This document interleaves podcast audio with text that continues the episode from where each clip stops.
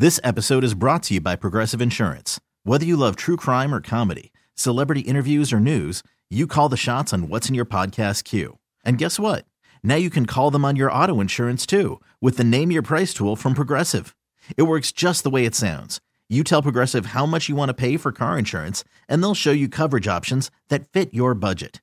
Get your quote today at progressive.com to join the over 28 million drivers who trust Progressive. Progressive Casualty Insurance Company and Affiliates. Price and coverage match limited by state law. Hiring for your small business? If you're not looking for professionals on LinkedIn, you're looking in the wrong place. That's like looking for your car keys in a fish tank. LinkedIn helps you hire professionals you can't find anywhere else, even those who aren't actively searching for a new job but might be open to the perfect role. In a given month, over 70% of LinkedIn users don't even visit other leading job sites. So start looking in the right place. With LinkedIn, you can hire professionals like a professional. Post your free job on linkedin.com slash recommend today. Good evening, everybody. How y'all doing? Welcome to the show. Uh, hope you're getting through the week. Um, tough times, and they just kind of keep coming. Uh, I'm not even going to get into what's going on in my life. This year has not been kind to me. Every time I turn around, it's something else. But you know what? I am uh, showing up to all of it with grace. I am keeping my head down and doing my work, putting one step in front of the other, feeling all of my feelings, but um, making room for all of them. I'm practicing acceptance and mindfulness, which means I might not want it, I might not enjoy it. I'm not saying it's okay, but I'm making room for all of it. And I'm not having to live or feel from it. We again think that our thoughts and our feelings have to guide our behavior, but we can unhook from them, acknowledge them, let them be by our side. There's a beautiful Rumi poem called Guest House, and it's about welcoming everything in and making room for everything. Google it, read it, live by it. It's stunning. It's the most poetic example of acceptance and mindfulness, which has gotten me through some really difficult times this year. Uh, this year, as I said, not nice, not nice. But um, y'all wouldn't even believe what's going on in my life.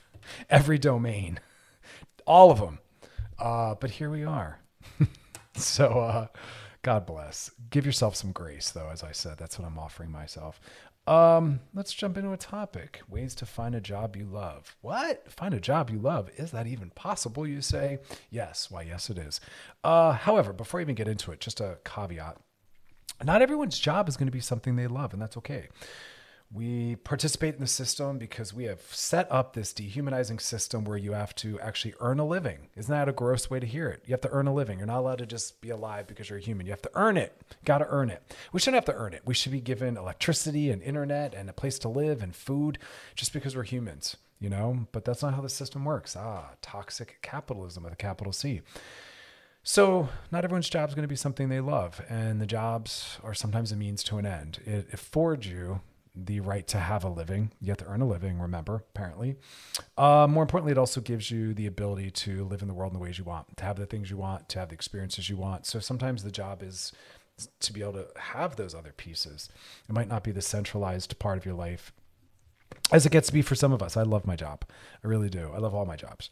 Um, I, I'm one of those few people that's blessed with that. And I don't think it's a blessing. I think it's a combination of things. I, I, I, don't agree that we can have everything we work for. There are systems that work against us. Uh, remember, we live in a homophobic, racist, classist, ableist system. So you know a lot of things that get in the way. And most of the successful people the the richest people they inherited their wealth and have had doors open for them. So they even didn't you know Jeff Bezos and people like that Elon Musk they were they were given financial support from family members and whatnot. So they didn't do anything on their own. We definitely don't live in a meritocracy which means you know people are where they are because they've worked for it. That's not how it works. Um, privilege is a real thing.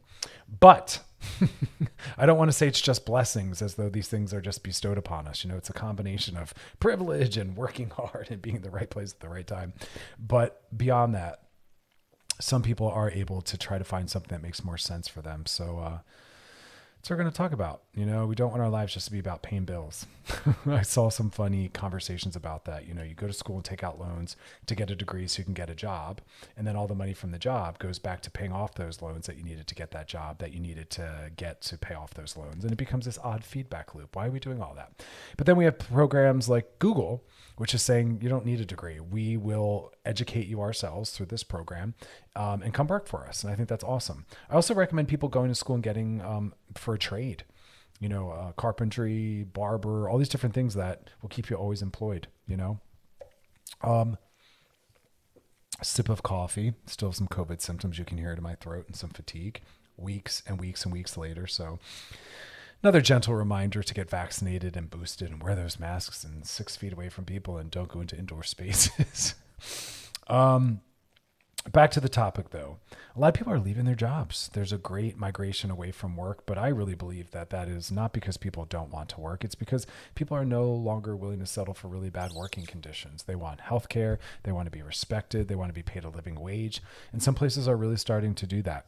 And so you have to earn employees like, let me just say that to employers. You're, you're struggling to find employees. Well, you have to earn it.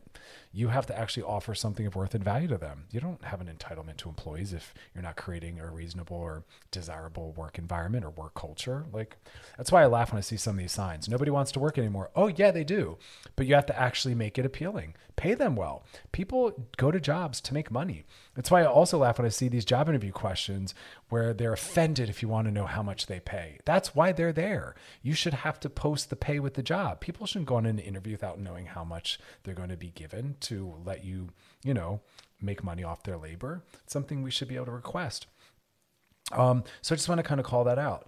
You know, a lot of the reasons why people are, leaving are, are, are reasonable. Um, looking at a Gallup poll, this is from 2021, so it's pretty recent only about 48% of adults employed, uh, full time or part time, are completely satisfied with their jobs. Less than half. That's a bummer because that's mental health and it ble- you know leaks into everything: relational health, social health, family health. It's all in there. Uh, all right, we're gonna take a break though. We're gonna come back and keep talking about jobs, how to find a job you love, what you have to think about, consider, keep in mind, all that. And then of course we'll be doing some DMs. So if you got a DM for us, drop in the DMs on our Loveline IG page. We'll be right back though. Take a little break. You're listening to Loveline with Dr. Chris on Channel Q and Audacy. Stick around. This episode is brought to you by Progressive Insurance. Whether you love true crime or comedy, celebrity interviews or news, you call the shots on what's in your podcast queue. And guess what? Now you can call them on your auto insurance too with the Name Your Price tool from Progressive. It works just the way it sounds. You tell Progressive how much you want to pay for car insurance, and they'll show you coverage options that fit your budget. Get your quote today at progressive.com to join the over 28 million drivers who trust Progressive. Progressive Casualty Insurance Company and Affiliates.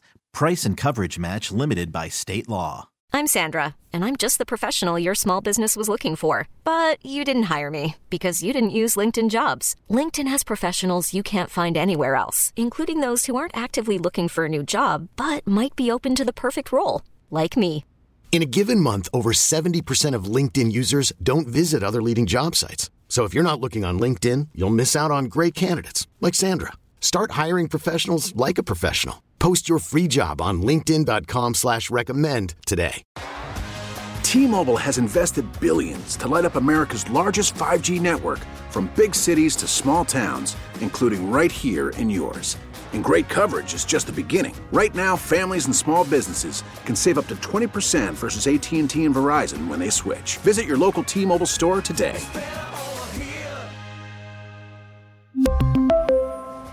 Plan savings with three lines of T Mobile Essentials versus comparable available plans. Plan features and taxes and fees may vary. All right, we're back and we're talking about finding a job you love, which for some that's an oxymoron. What? Is that possible? It's possible. And for some of us, our jobs are just going to be a way that we get our needs met. Um, can't promise anything, but there's uh, some perspectives and things to consider that can help. Was looking at a Gallup poll. This is out of 2021. Only um, about 48% are completely satisfied with their jobs. That's a bummer. That means the other half aren't quite happy with what they do with their uh, 40 plus hours a week. That's a big deal. Uh, please don't think that your mental health is not impacted by your happiness or contentment at your job. And we talked about this on another show once. I was saying sometimes it's about changing your role at the current company. Other times it's about changing your relationship to your job, having a different perspective, maybe seeing the value of it as something that affords you weekends to go do what you want or gives you a paycheck to do what you want at night. Uh, holidays, whatever it is, I don't know, but not everyone's main job is going to be something that's meaningful to them. But we're going to talk about what you want to think about and consider, because there are some things that the research uh, shows us are are kind of you know a little bit of a compass or a guide.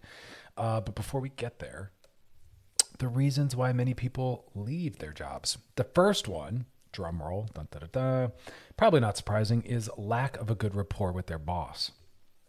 This is the head honcho, and uh, bosses have the ability to make someone's life easier or harder. So that's what I always say to all the bosses that are listening. You know, your employees are in your care. Their mental health is in your hands. Take that seriously. Whether you're happy, you're not happy, or whatever's going on in your life, don't make your employees' lives harder you know, I think that we can actually run businesses with somewhat of an ethic of care. These are humans, and people and their mental health has to come before numbers. And I know that's not how the capitalist system works, but I really want us to think about that. Um, all the jobs that have good marks, because um, there are websites which rank jobs and talk about which businesses, um, you know, are better than others uh, from the perspective of the employee. Rapport with the boss is a really important part of all that few opportunities is the second one. Um, nowhere to go. This is it. Low ceiling. We've hit the ceiling. It's a big one, whether you're going to advance or not. I think a lot of people like the idea of possible advancement, knowing that this isn't it. There's more to come. There's something more than just this. Um, I had a friend stayed in a job for 12 years, same position, 12 years. He was happy and content though, so that's not for everyone. He liked that it was familiar. He liked that it was routine. He liked that he knew what happens on a Monday and a Tuesday and a Wednesday. So for him, that was valuable. For some people, they like things that are a little more dynamic, meaning, you know, always kind of changing and shifting. So that's why these aren't absolutes. These are, you know, a little subjective based on what kind of structures make you feel safer than others. Trust issues. That's an interesting one. Doesn't really break down what that means so I, I, I don't exactly understand how that applies, but uh, yeah, trust.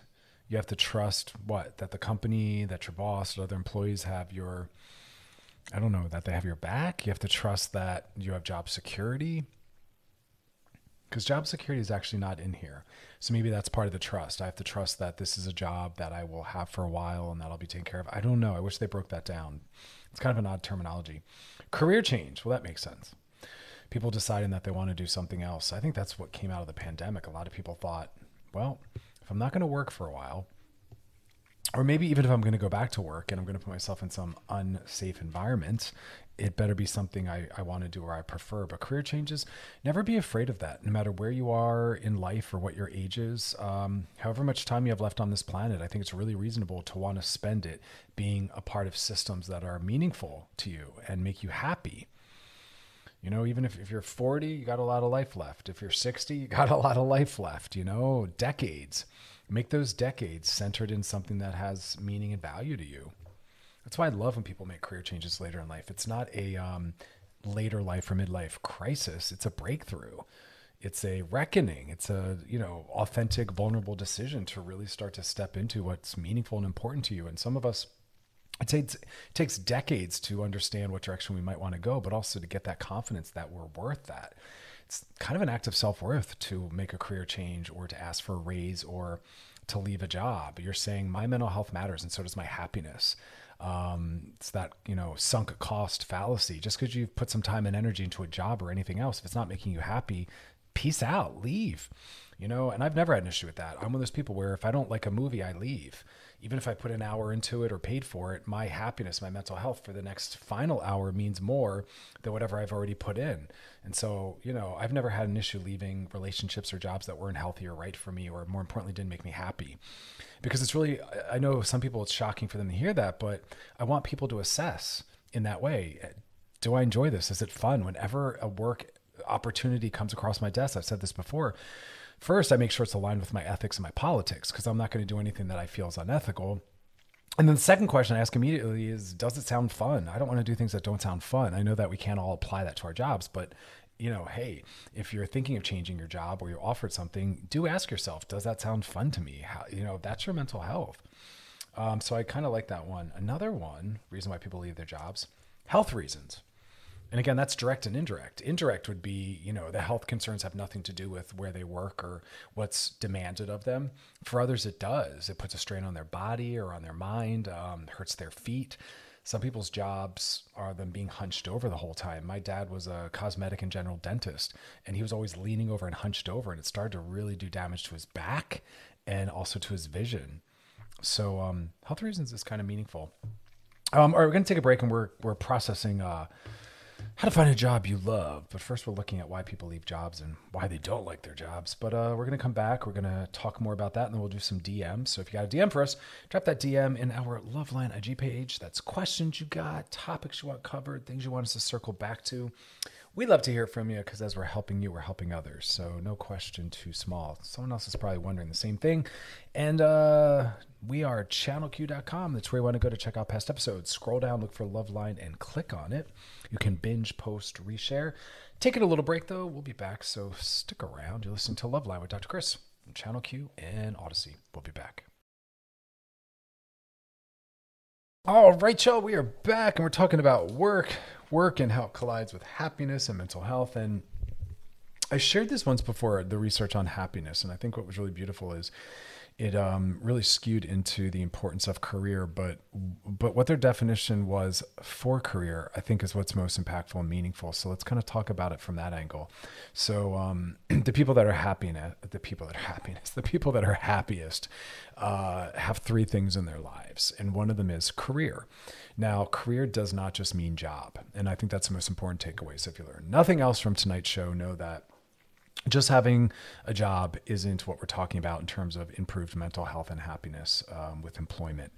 It involves some other factors. The first factor that was really meaningful is what they called um, signature skills your your job is what they call a career if it involves signature skills. Signature skills are those elements of ourselves that we find most important, meaningful, and what we think are our assets and our strengths.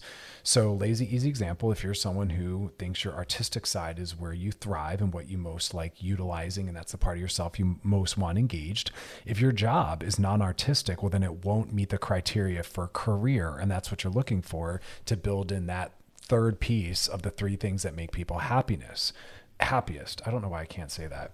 so, what does that mean? Well, it means that for some people, you will change your job in service of finding career, which again, one of the elements is it utilizes your signature strengths, or you keep your job because it works, it's easy, it pays the bills, and you have to find something else in your life that engages those signature strengths because we will not be at our most mentally robust and resilient if we're not doing something that engages the parts of ourselves that are most important. But ideally, you find a job that allows for that or you try to find a shift, uh, maybe a movement in your job, a new gig at the same place, a new role that involves that.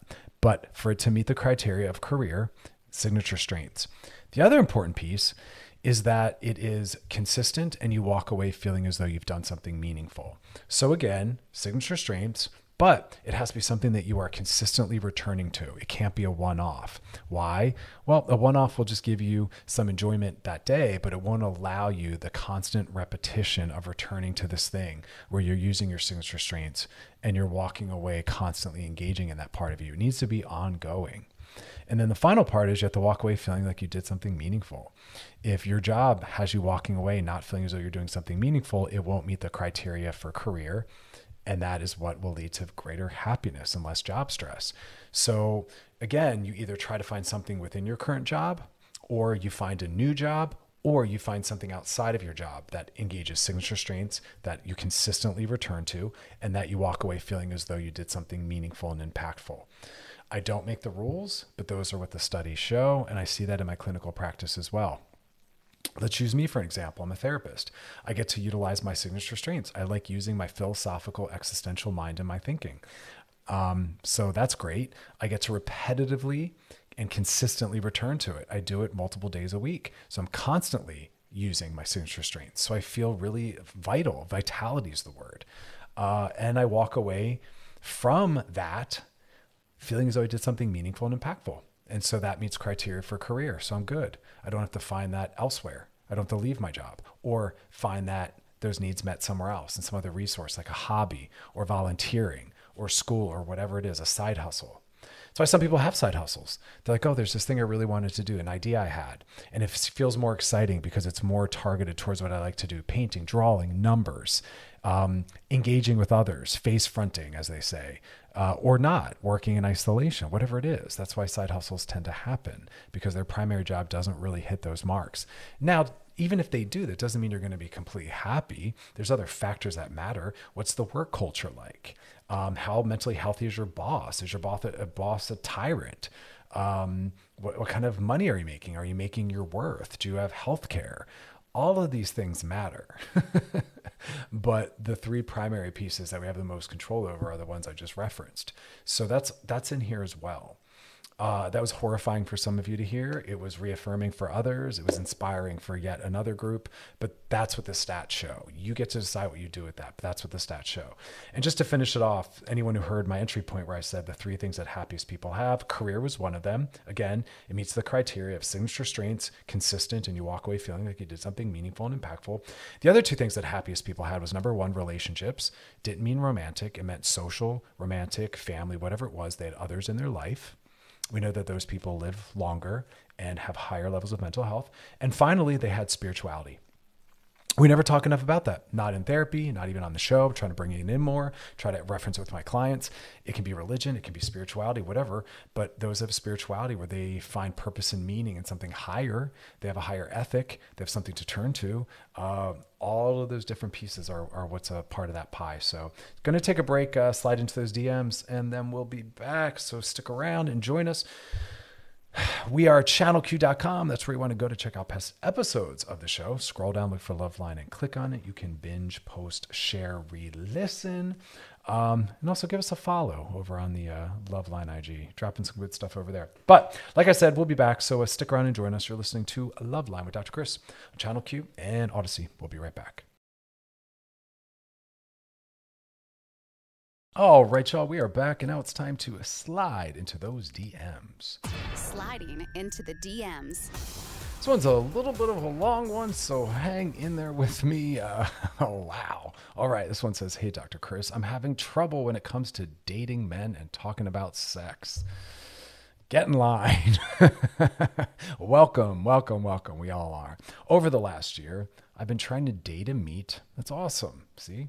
But when it comes to sex, I'm finding everyone I meet wants to have unprotected sex.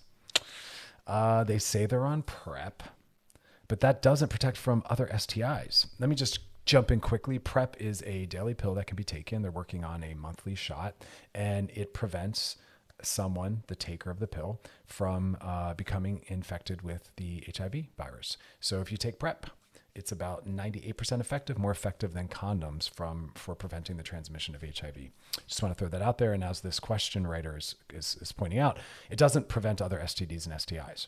And so it only prevents HIV. And that's why condoms and other safer sex practices are necessary. Uh, but the question was, uh, you know, partners will say they're on PrEP, but that doesn't protect them from STIs, us and them. That's right. And because I'm more precautious and I want to use a condom, they say I don't trust them. And the truth is, I don't. Yeah. Why should you? Because a lot of people, you know, if they're not using protection, then they don't use protection. So that's a very, it's a good reason. And also, you know, asking people when they were last tested for STDs and STIs. Some people lie. Some people, it's been a long time. Some people don't remember. Um, I appreciate that. Uh, but when someone says, uh, "Oh, what's the matter? You don't trust me?" What they're really saying is, "I'm I'm going to try to pressure you and convince you away from your boundary." And that's never good when you say to someone I, I use condoms or i prefer you know to use a safer sex practice the only answer you should get back is okay anything else they say that sounds like they're trying to manipulate or convince you or pressure you that means this person doesn't have healthy ethical sex uh, because they're just worried about sex. They don't care about the impact it's having on you. Healthy, ethical sex is sex that everyone wants to have, where everyone feels comfortable and everyone feels cared for. So that's already a red flag about this partner. Um, but back to your question, you said, um, I don't trust them because I've only known them a short time. I don't know whether they're being truthful about their sexual health. And I made a mistake years ago and I've had STIs. Yes, uh, sex is never safe. It's just about making it safer. Anytime you come into contact with another human being, you risk getting some kind of virus or bacteria. You should be worried about door handles. You should be worried about air in the in corona. You should be worried about being near sick babies because you might be at home with the flu, with snot coming out of your nose, crapping your pants. Like, yes, being around human beings means coming in contact with things, and sex is no different. And getting an infection from sex is no more shameful than getting it from a doorknob or a sick baby or the air. And we need to stop making sexually transmitted things somehow stigmatized or grosser It's called being a human. We come in contact with things.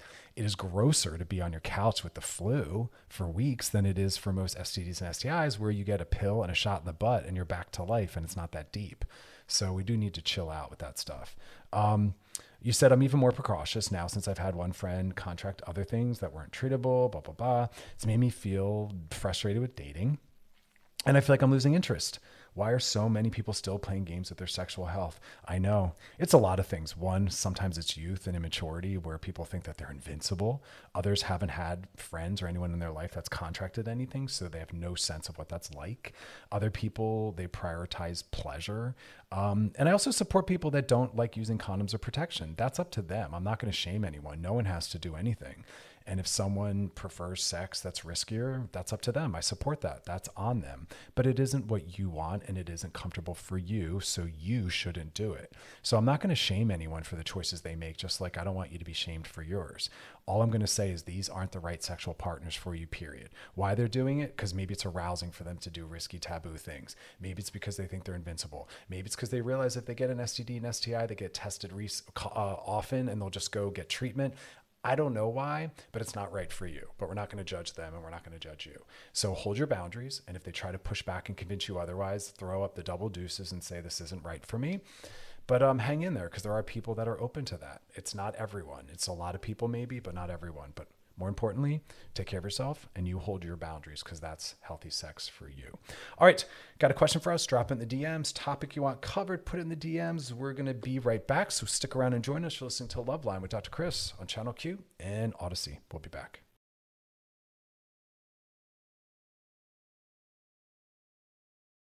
Right, y'all, we're back and uh, we're going to talk about uh, having the porn talk. So, we're going to get a little not safe for work, put the kids to bed, or bring the kids into this because they're, you know, wanting to learn a little bit about uh, the realities of porn. Whether we like it or not, it's here to stay. This topic isn't about whether or not porn is healthy or not, it's just about it exists. Kids have cell phones, they're accessing it at younger ages. We need to be able to talk about these things. I want parents to be armed with the right information. We're going to talk a lot about this often because this pops up in different ways shapes, and forms. This really came to a head because uh, a couple months ago, Billie Eilish was talking about the negative impact that porn had on her. And the issue isn't porn. The issue is that no one gave her porn literacy. No one helped her understand what she was looking at, what meaning to make out of it. She didn't have safe parents to go to to talk to and process it. Uh, the parents weren't armed with the right way to assess it and approach it and, and boundaries. But kids need to understand what they might stumble upon. They need to have language. They need to have parents that are safe resources. You need to talk to your kids in a age appropriate way. We need to be involved in what they're doing with their cell phones and their computers. That is what parenting is. Not saying it's easy, but if your kid has a cell phone or a computer or essentially leaves the house, these are going to be things you're going to have to talk about. Adult entertainment. Um, so we're going to do a little bit of a run through as to what we need to think about and consider. But uh, here's what you need to say. I'm going to script it for you a little bit. Uh, first, that um, it's normal to uh, think about sex. We got to normalize it. It's normal for anyone and everyone to possibly at some point fantasize and think about sex.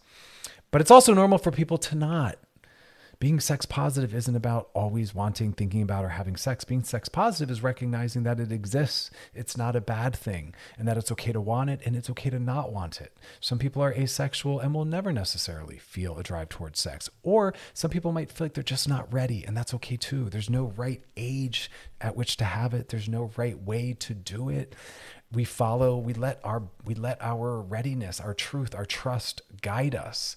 We have it when we want it. We have it when we feel like we're ready for it. That's it. We don't have it because we want love. We don't have it because we want to fall in love and get married. It doesn't promise that. We have sex because we feel like we are ready for pleasure with another human being. We have sex when we feel like we understand what and, and and have the ability to set boundaries and have clear communication around stds and stis and safer sex practices. That's when you're ready but we need to just first normalize it that you will see it, you will feel it, you might think about it, or maybe you won't. And just because your friends are, doesn't mean you have to. It's okay for you to think, I'm not ready to hear about it or to have it. It's okay for you to say to your friends, I'm glad that you're there. I'm not, or I am as well, or maybe you are and your friends aren't. And I don't want you getting or your child getting slut shamed because they feel like they are ready. They feel like their body and their communication skills and boundaries are on point Because remember, we know over and over from the research that those that don't talk about sex and those that um, do abstinence only and talk about sex until marriage, it only delays sex. Sex is still had, it just delays it. And there's higher rates of teen pregnancy and STIs because these kids are not confident enough to know what to ask for, to know where and how to get tested, or they aren't confident, are not aware of how, and are willing to go get safer sex practices such as condoms, et cetera, et cetera, et cetera. They don't feel like they can go to anyone ask questions because they'll be shamed. So, not talking about sex, uh, preaching abstinence only, or saying wait till marriage isn't isn't helpful. And also notice that the research shows that they also end up in more domestic violence situations because they don't know how to say yes, they don't know how to say no. We also know that populations that have healthier attitudes around sex and pornography have higher rates of, I'm sorry, they have lower rates, reduced rates of sexual violence, teen pregnancy, and STDs and STIs because they're confident. They know how to encounter it, they know how to talk about it, they know how to set boundaries. Information protects us. We tell kids to please also not text while they're driving and to wear a seatbelt. That isn't us saying, please then don't wear a seatbelt and drive while texting. It's the opposite. So, teaching people boundaries and information doesn't promote the behavior, it promotes engaging in the behavior when they're ready in a safer way. So these are important topics. And I understand that as an adult, it's very anxiety inducing. That's why you practice. We also want to talk about that, uh, like every other form of art and entertainment, whether it's a video game, a movie, a comic book, that um, these aren't real life just like the car crashes and the things you see in the movies and the video games, that's not real life. That's in the video game. It's for fantasy, it's for fun, it's for entertainment. We don't really do these things and we're not supposed to. And this is not how it really looks. We want to talk about that as well with porn, that this is just entertainment. I know, right? We don't put any more pressure upon these other forms of art, but we do, especially upon porn. We think it should be an, an educator. It's not. We have to educate about it porn exists on its own. Video games and movies aren't supposed to educate kids into as to how to drive cars or whatever it is but we have to prepare them. We have to say you don't really rob a bank if you need money even though you see it in a movie. You can't drive your car off an expressway and think it's going to flip five times through the air and then land safely like we see in the movie etc etc etc we need literacy around all of these things. Um, all right we're going to take a break and we're going to come back and keep talking about the porn talk how to do it what to think about give you a little script so uh, stick around for that, and then we'll be closing out with some DMs. So if you got a DM for us, drop in the DMs on our Loveline IG page, questions, topics, all that good stuff. Um, stick around though. We'll be back. You're listening to Loveline with Dr. Chris on Channel Q and Audacy. We'll be back.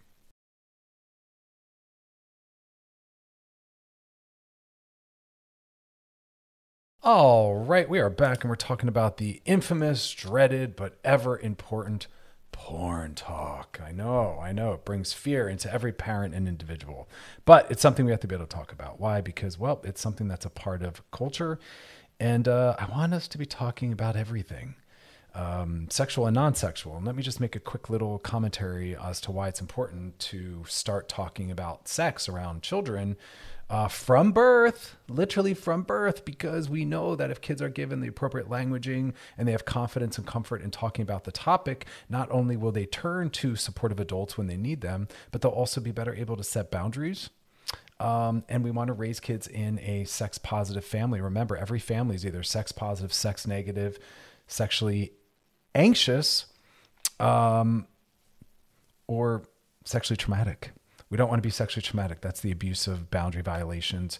Uh, sexually anxious is like, we'll acknowledge sex, but we don't use the right words. We say things like down there and we, you know, dance around it. And sexually, uh, sex negative is good people don't have sex. We don't talk about it in this family. Well, what kind of message are you giving kids and individuals that it's something bad and shameful? It's a healthy part of life. Sex isn't bad. It's the way we encounter it and deal with it that's good or bad. Sex positive families are families where we say, look, sex isn't bad, but we want to talk about having it when we're ready for it. What does that mean? Setting boundaries. Um, all that's really vital and important. And so having the porn talk is necessary, just like talking about video games and movies and comic books, that that's not real life, that that's just fantasy And that's part of the porn talk is saying that's not how the world necessarily operates. It's entertainment. That's not how everyone looks. That's not what everyone does. And you're a child or you're a teenager, and that's not what the expectation would be on you or your body. Your body isn't going to look like that or work like that. Um, but you're letting them know by talking about it that you're someone they can come to talk to about that and other important, difficult topics. Uh, let them know it's fantasy, that that is for adults. Also, you have to let them know that uh, consent. Consent is a big thing talking about boundaries and consent that we don't touch people without asking uh, in any way shape or form that we don't sexualize someone without making sure that they're open to that and comfortable with that and um, really starting to talk about how we address consent, how we notice consent. Does a person look uncomfortable? We don't have conversations with people that make them look put off or uncomfortable. We have to talk about the stages of courtship, but that's all another conversation. We are going to focus specifically on porn.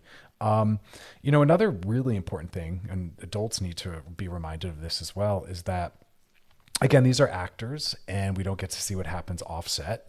And there's a lot of devices and medications and injections that are used to help people be able to perform and have the robust longevity that we'll see. We don't see people doing negotiation of boundaries, like what are you comfortable with? Does that feel okay? We don't see aftercare where people cuddle and hug and talk about what just happened and connect. We don't see people having erectile disappointments where things aren't going the way they had hoped or the way they wanted all these different important factors don't exist. But we don't see that in movies or comic books or video games either because it's entertainment. They're not meant to be educational, but somehow we have expectations on porn that we don't have on other forms of media.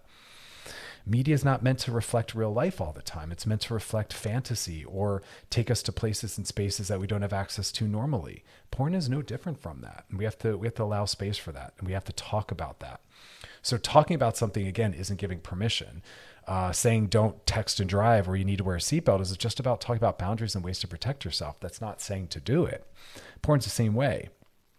We want to talk about sexual health practices that we also don't see in porn or see discussed in porn. All the different options. How to ask someone when they've last been tested.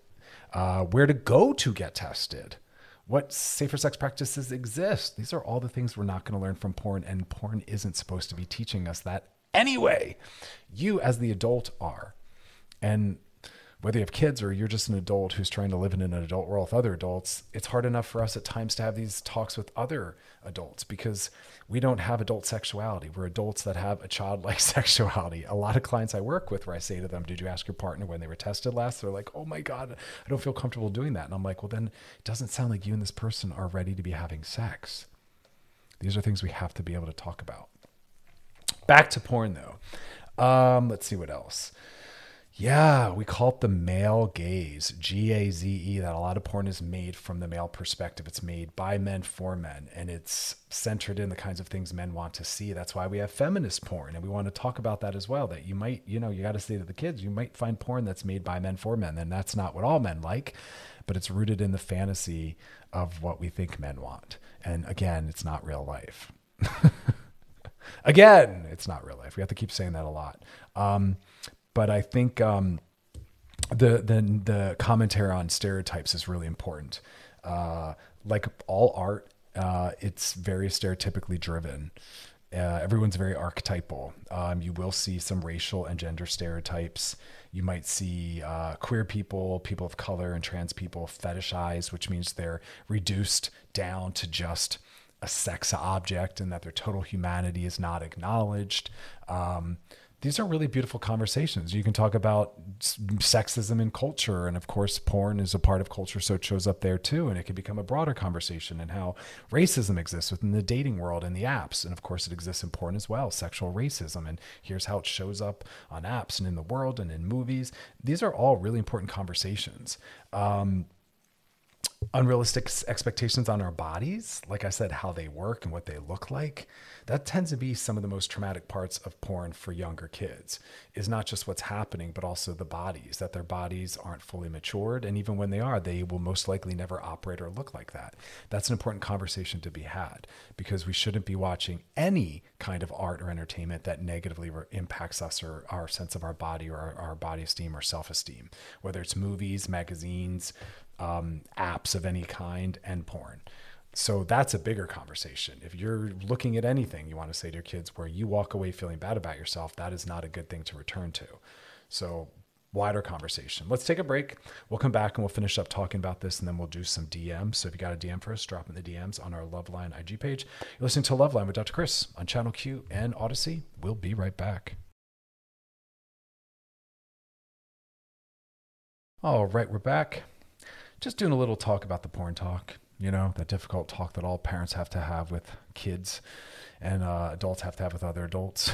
Even adults don't really have this down. Literacy, we need literacy around all media video games, comic books, movies, uh, things we see on Instagram, ads, billboards. Porn is no different, and porn's not shouldn't bear the brunt of being more of an educator or more normal or you know rooted in real life than any other form of media or art uh, but yet we put a lot of pressure on it even though we know that people that have a healthier relationship to um, sex and porn they set boundaries they take care of themselves lower rates of teen pregnancy and stds and stis and domestic violence because they can access resources they know how to talk about these things they understand how to set boundaries they understand consent so start from birth sexuality exists from birth in some form 100% it's never too young to talk about these things as long as it's done in an age appropriate way. You're not going to harm a child. Kids are encountering porn and adult behavior and sexuality from the minute they enter the planet on television, billboards. My God, the minute they get a phone and they have access to the internet and their friends, these are important things to talk about. Um, but um, sex has many meanings. And I think that's an important part to add to the porn talk is that sex is not just about pleasure. It's not just about orgasm. It's not just about getting off. It's not just about, you know, um, a man and a woman or two men or two women, that it's something that is used for love. Sometimes it's used for entertainment. Sometimes people use it to connect and get to know each other. Sometimes people use it to feel more confident in their body. And that sex can involve talking, it can involve laughing, it can involve hugging, it can be fun, it can be funny, um, it can be cuddling, it can be something that's about exploration and discovery. Um, there's so many uh, ways that it can be utilized. It can be a tool for a lot. And I also want to just remind those adults that are really uncomfortable. There's a lot of websites and books that you can look at with your child, and that's the, the, important thing is with. You don't want to send them off because then you're then communicating again. I'm not comfortable. I'm not someone you can talk to about this and this is something that has shame and anxiety tied to it, and you need to look at it off on your own. We don't want to give that message. You want to practice first and be confident so that they can feel confident when talking to you and know that you're someone they can turn back to. Um, so remember that it's not just the content, the process matters as well. Let's look at some stats. This is according to the American Academy of Pediatrics 42%, it's a high number, of 10 to 17 year olds have seen porn online. 42% of 10 to 17 year olds. That's a lot. You need to be talking to your 10 to 17 year olds. Um, 27% say it was intentional, the others accidental. Uh, in addition, they explain that an examination of 15, 18 year olds found that 54% of boys, 70% of girls also intentionally look. So mostly boys, but girls are looking as well. Girls are the growing number of porn users. It's not just a male thing by any means. Please know that. Um, what else does it show? For example, children encounter porn when opening an email, text, or spam, when typing in a web address incorrectly. So know that when you see it in the search browser, it doesn't mean they actively went to look. But even if they did, you don't shame them for it. Please don't scream. Please don't shame them or put them down. You privately go talk to them, let them know what you found, and ask them if they have any questions. You normalize it that that's a normal part of childhood and adolescence, that it might not be something that is made for them, but that you're there to answer any questions questions. You prefer that they did not go looking at that on the computer, but you understand that they were curious. What did they want to know or talk about, right? You're a resource. Uh, the other ways that they encountered it doing a web search for something non sexual that actually had a sexual meaning. So, again, accidents do happen, but it shouldn't matter. Kids are curious. Or maybe they clicked on an ad. You know?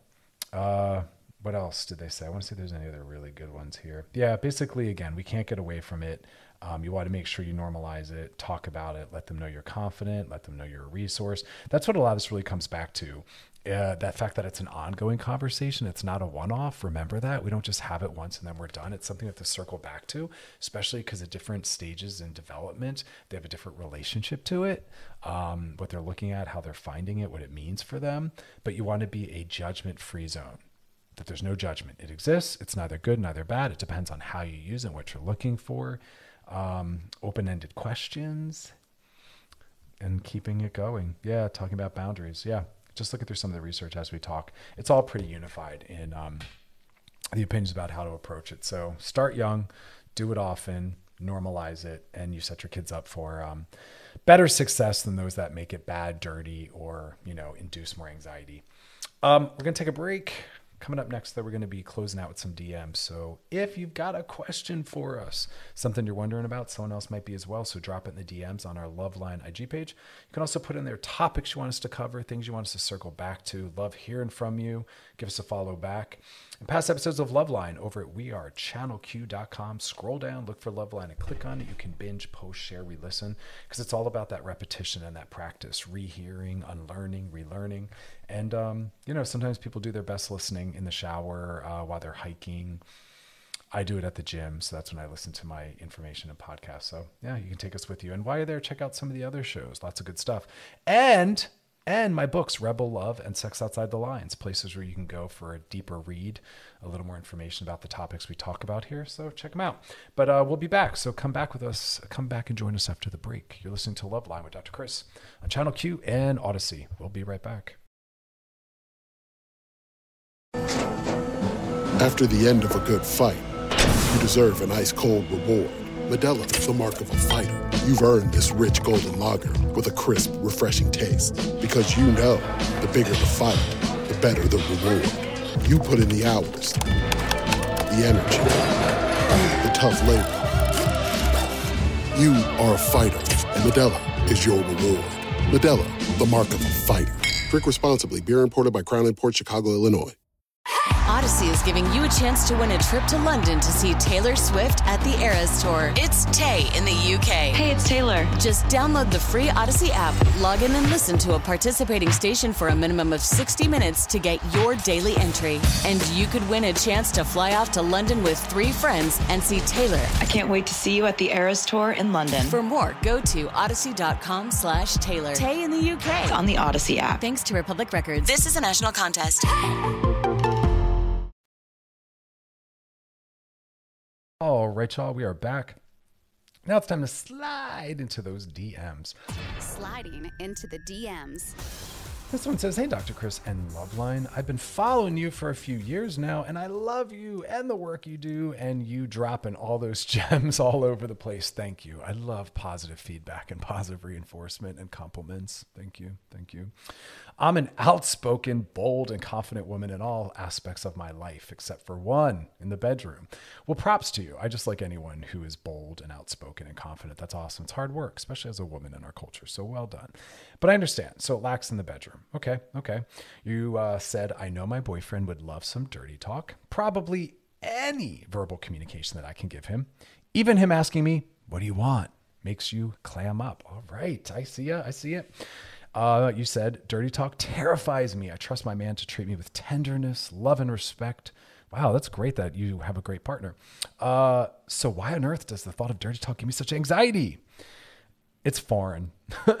Anything that we're not familiar with is going to make us anxious. And also, dirty talk's very vulnerable. It really is vulnerable. It's just another vulnerable level of intimacy, but see it as intimacy. Anytime we step into something that makes us anxious in front of someone we care about, we're building intimacy. And sexual intimacy is the deepest, most powerful form of it. And so it's an act of love and care that you're willing to bear these more vulnerable parts of yourself to another person. And I like that it's with someone who you feel very safe with. So this is someone I want you to practice doing it with. I think we also have anxiety about doing it right or making sure it's hot. And that's the thing is there's no wrong way to dirty talk. And the best dirty talk is talk that's centered around what's happening right in the room. People think you have to do these extravagant, over the top things and you have to talk about all sorts of. No, just talk about what you're feeling. Just talk about what you're doing. Yeah, do you like when I put my hand, blah, blah, blah?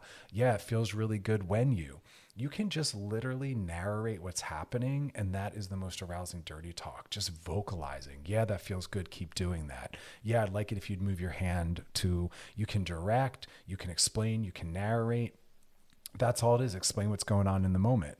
Aversion would be if I was in a supermarket. I'd be like, yeah, I'm heading over to the uh, apples. Those apples look really shiny. I can't wait to eat them. Wow, biting into this apple. This apple tastes very delicious. Yeah, look at the apple, you know, the apple juice dripping down my face as I'm eating it. Do you see that? Do you like that? Here, taste this apple with me. You just narrate what you're doing and what's happening. Just be in the moment talk about what you're seeing, talk about what you're feeling, just stay in the moment, stay in your body. That's all it is. Practice.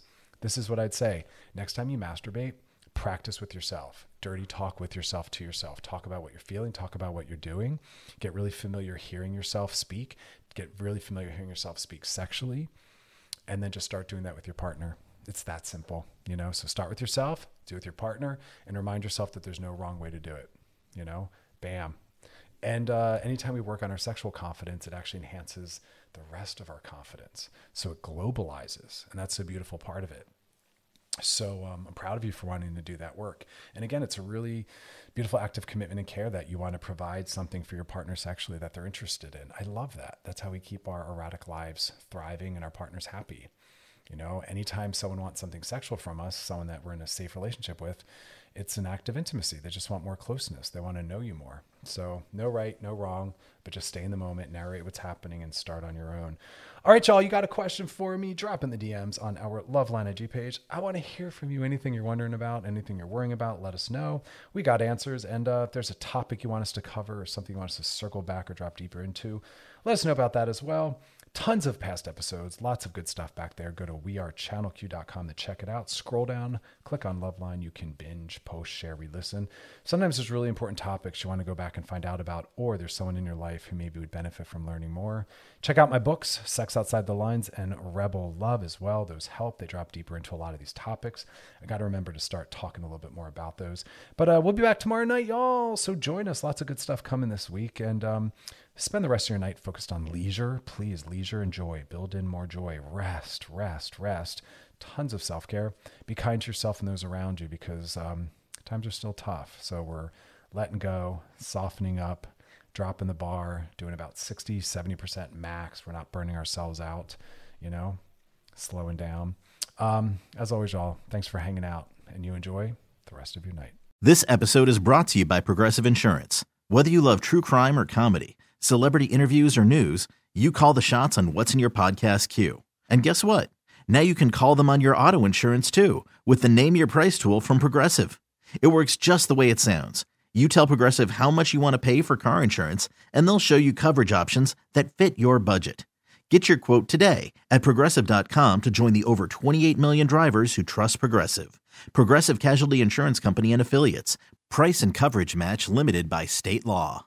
We really need new phones. T-Mobile will cover the cost of four amazing new iPhone 15s, and each line is only $25 a month. New iPhone 15s? Only at T-Mobile get four iPhone 15s on us and four lines for 25 bucks per line per month with eligible trade-in when you switch. Minimum of four lines for $25 per line per month with auto pay discount using debit or bank account. $5 more per line without auto pay, plus taxes and fees. Phone fee at 24 monthly bill credits for all well qualified customers. Contact us before canceling account to continue bill credits or credit stop and balance on required finance agreement due. $35 per line connection charge apply. Ctmobile.com. Audacy is giving you a chance to win a trip to London to see Taylor Swift at the Eras Tour. It's Tay in the UK. Hey, it's Taylor. Just download the free Audacy app, log in and listen to a participating station for a minimum of 60 minutes to get your daily entry. And you could win a chance to fly off to London with three friends and see Taylor. I can't wait to see you at the Eras Tour in London. For more, go to audacy.com slash Taylor. Tay in the UK. It's on the Audacy app. Thanks to Republic Records. This is a national contest.